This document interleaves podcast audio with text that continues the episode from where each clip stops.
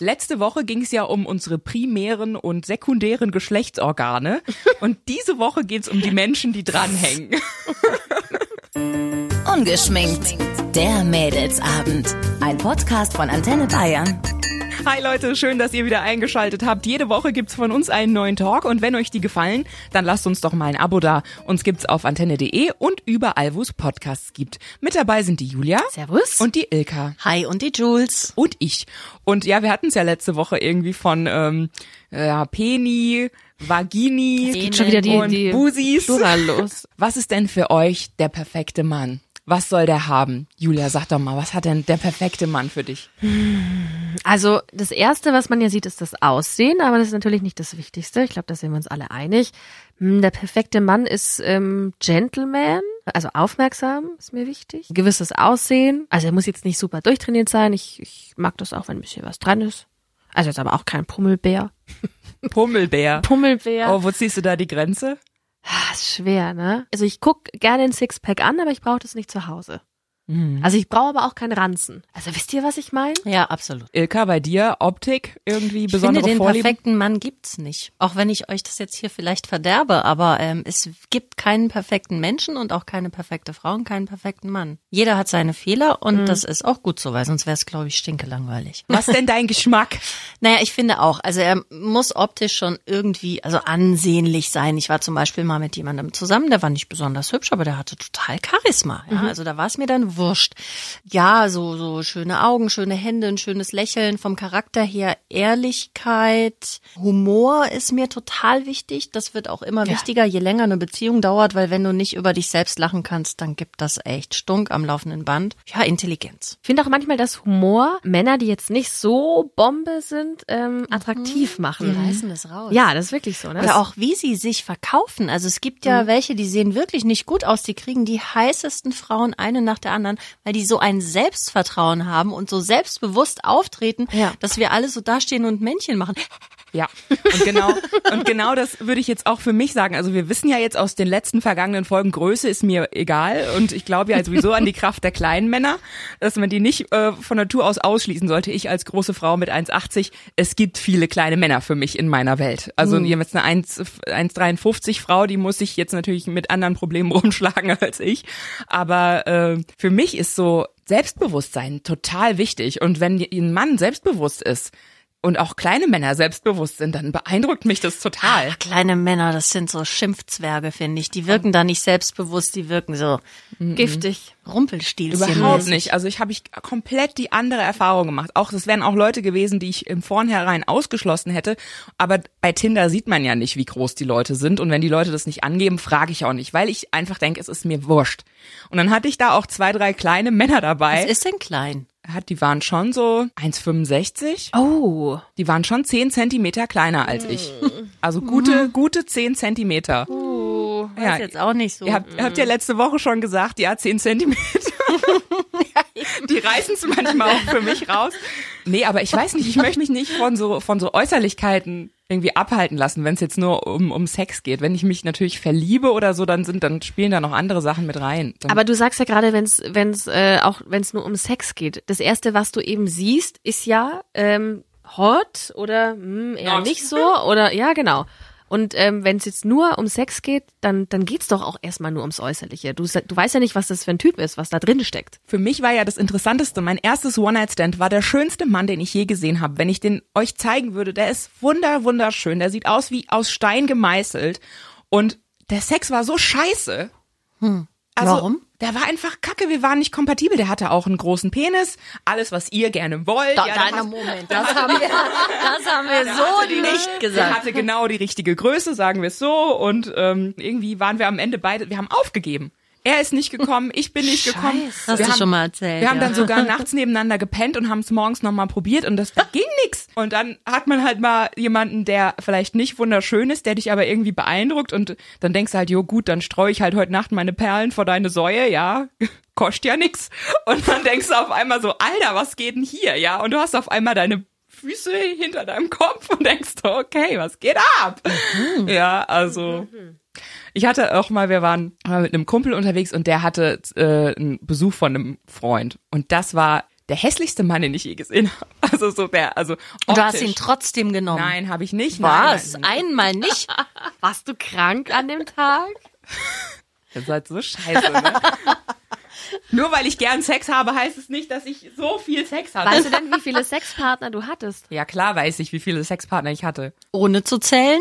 Du weißt es ernsthaft? Ja, natürlich weiß ich, wie. Hau raus. Wisst ihr es nicht? Doch, aber die die Zahl ist irgendwie so ein bisschen verschwommen. Also es hat immer sehr lange gedauert. So One-Night-Stand hätte ich mir gar nicht vorstellen können. Aber ist es jetzt nicht verrückt, wenn wir über Zahlen sprechen? Weil ich da gerade so denke, wenn wir jetzt schon anfangen, hier uns gegenseitig Schlampe zu nennen, ne? Wann bist du eine Schlampe?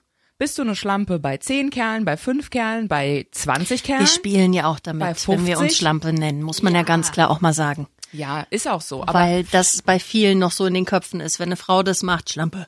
Ja, bei das- Männern- macht, ja, genau. Ja, genau. Nämlich wenn Männer viel Sex hatten und viel Erfahrung haben. geiler Hengst. Geiler Stecher, ne? Ja. Der hat's drauf. Ja. Der, der kriegt sie alle rum. Und andersrum, wenn eine Frau jeden Abend einen abschleppt, ist es, oh, die ist ja billig, oh, die ist ja leicht zu haben, oh, die ist ja total easy. Fängt doch schon damit an, äh, dass wir da überhaupt drüber reden und das in der Öffentlichkeit machen. Das ist doch genau das Gleiche. Würden das Männer machen, fänden es auch alle irgendwie cool. Aber wir sind drei Frauen und oh Gott, ja, wie können die nur? Ja. Teilweise. Diese Huren. Ich glaube, dass ganz viele drauf warten auf die Zahlen. Ja. Auf meine Zahl jetzt. Ja, ich sag ja. doch jetzt nicht meine Zahl. Hallo, natürlich. Habt ihr den Arsch offen? Ich sag doch jetzt nicht meine Zahl. Ist sie noch zweistellig? Ja. Sind wir im höheren Ihr zweistelligen seid so Bereich? scheiße. Warum wollt ihr denn jetzt meine Zahl wissen? Wo, wollt ihr wissen, wo ihr mich auf der Schlampenskala einordnen müsst? Welche Schublade wir aufmachen Ja, müssen, die wir dann gleich wieder zuknallen. Ich bin jetzt schon ein bisschen gespannt. Es gab ja auch mal eine Zeit, wo man vielleicht nicht, wo man dachte, man muss es irgendwie, sie muss sich irgendwie aufsparen, weil man genau sowas im Kopf hat dann, dass man auf einmal eine Schlampe ist, wenn man ihn immer überall reinrammelt. Also wir können festhalten, dass mit dem Aufsparen hat nicht funktioniert. es hat nicht funktioniert. Äh, So ein Tinder-Date. Macht man Ja. da gleich aus, ähm, dass es nur um Sex geht oder? ja. sagt man- Also ich schon. Ich wollte keine Beziehung. Da, da guckt sie mich schon wieder mit ganz großen Augen an, die Julia. Aber das ist doch okay. Also Oder man- was man- stört dich da? Nee, so? man sagt dann gleich irgendwie, wir treffen uns zum Sex und dann fährst du dahin. Ja. Kommt dann überhaupt Stimmung auf, wenn man das so auf Knopfdruck ausmacht? Klaro. Vielleicht sogar mehr, als wenn du dieses ganze Geplänkel davor hast Ja. und dieses, Ja, okay. "Mm, wollen wir noch einen Kaffee Das trinken? Geilste, was ich mal hatte, war, wir wollten uns treffen und dann war es so geiles Wetter an dem Tag. Strahlender Sonnenschein, 30 Grad und ich meinte so, ey, hast du nicht irgendwie Bock, nochmal in den Biergarten zu gehen und ein Bier zu trinken? Und dann schrieb er mir, total beleidigt, ja, du, sorry, aber ich hatte jetzt mir irgendwie, das war so eine Fantasie, die wollte ich mir jetzt irgendwie erfüllen und er hat irgendwie nicht wirklich Lust auf ein Date. Er hatte schon so viele Scheiß-Dates. Aber ich war ein bisschen angepisst und dann habe ich halt hot das Bild zurückgeschickt und habe gemeint, ja, dann warten wir halt bis Regen gibt, dann kannst du vorbeikommen und mich ficken, aber ich gehe heute raus. Ja, und dann kam dann so drei Tage nix und dann kam dann so, ja, ich wollte mich da nochmal entschuldigen und das war vielleicht ein bisschen scheiße, aber das hat ihn halt so angeturnt, wie wir vorher geschrieben hatten und so.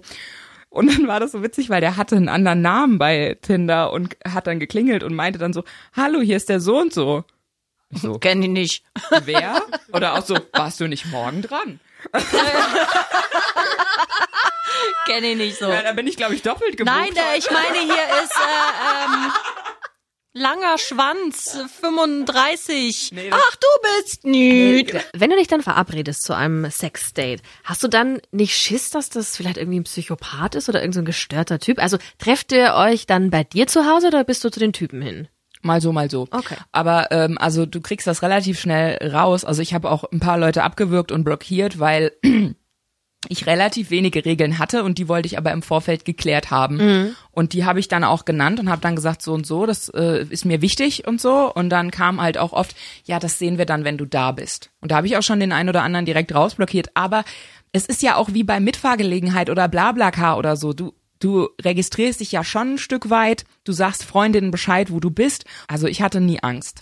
Ich bin gerade echt ein bisschen schockiert, weil ich glaube nicht, dass du anhand eines kurzen Chats oder auch tagelangen Chats rausfinden kannst, ob das ein Psychopath ist oder nicht. Also ich würde den niemals in meine Wohnung lassen zum Beispiel. Und ich möchte auch ehrlich gesagt nicht, dass du das machst. Wenn du zu dem gehst und sagst, ja, guck nicht so, ähm, dann muss ich mal hier jetzt meine schützende Hand über dich halten.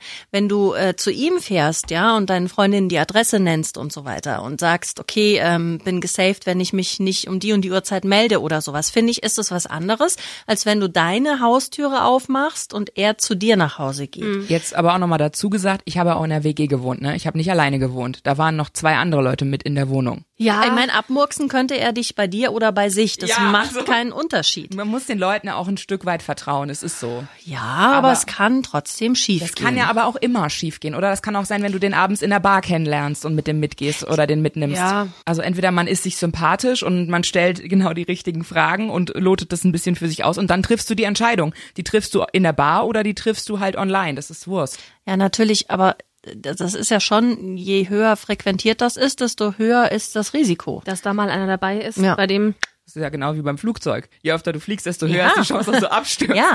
Sie kann dir genauso gut einen Psychopath überall Aber du triffst, du triffst dich mit dem noch nicht mal vorher zu einem Kaffee oder sowas. Gleich zu dir nach Hause. ich will auch bei mir zu Hause, das Ich ist will so doch- privat und, Ich und will doch gar nicht mit denen labern. Ja, dann, ja, aber das ist doch nur für deine Sicherheit. Mal ein Käffchen trinken und mal persönlich den Eindruck Als kriegen. könnte sich ein Psychopath nicht für ein Käffchen noch zurückhalten, als würde der da ja, schon die weiß Klinge ich nicht. Da, irgendwie- da, ich glaube, von äh, Person zu Person hast du einen anderen Eindruck, als wenn du schreibst. Also ich hatte bisher sehr positive Erfahrungen gemacht. Sicher, Dann wollen wir mal hoffen, dass das so Also, bleibt. hattest du aber auch mal einen Typen dabei, da hast du die Tür aufgemacht und dachtest so, ach du Scheiße, hätte ich nur nicht. Ja, ja, ich bin mal zu einem hingefahren.